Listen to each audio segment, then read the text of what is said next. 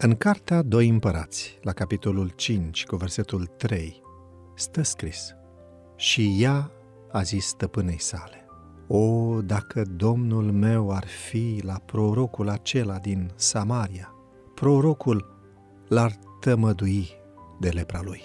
Nu știm numele fetiței din casa lui Naaman, nici vârsta. Textul arată că s-a integrat destul de bine în familia sirianului, care era un comandant militar. Statutul ei de roabă presupunea o atitudine ostilă față de națiunea care o luase în captivitate și, firește, față de familia în care trăia. Realitatea era însă cu totul alta. Roabă, departe de căminul ei, această fetiță era totuși unul dintre martorii lui Dumnezeu, împlinind, fără să-și dea seama, planul pentru care Dumnezeu alesese pe Israel ca popor al său.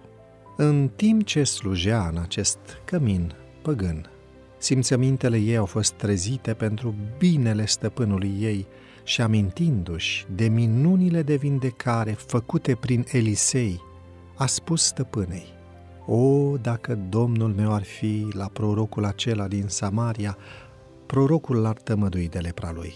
Ea știa că puterea cerului era cu Elisei și credea că prin această putere Naaman putea fi vindecat. Cu încrederea de care se bucura din partea stăpânilor, și a permis să-l sfătuiască pe Naaman să meargă la prorocul acela din Samaria pentru vindecare.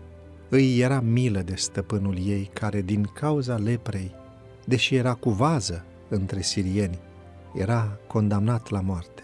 Compasiunea și tactul se vor dovedi adesea mult mai binefăcătoare pentru cei bolnavi decât o va putea face chiar cel mai expert tratament aplicat într-o manieră rece, cu indiferență.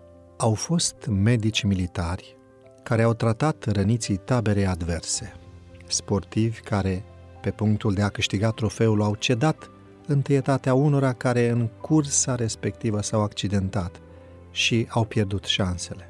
Dar compasiunea prezentă în familie întărește, apropie, sudează relațiile și aduce multă binecuvântare tuturor.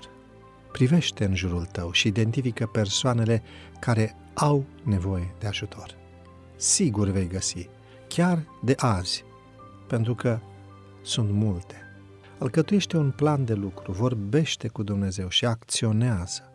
Roagă-te în continuare și bucură-te de binecuvântarea rezultată din compasiunea față de alții. Și nu te opri. Domnul e cu tine.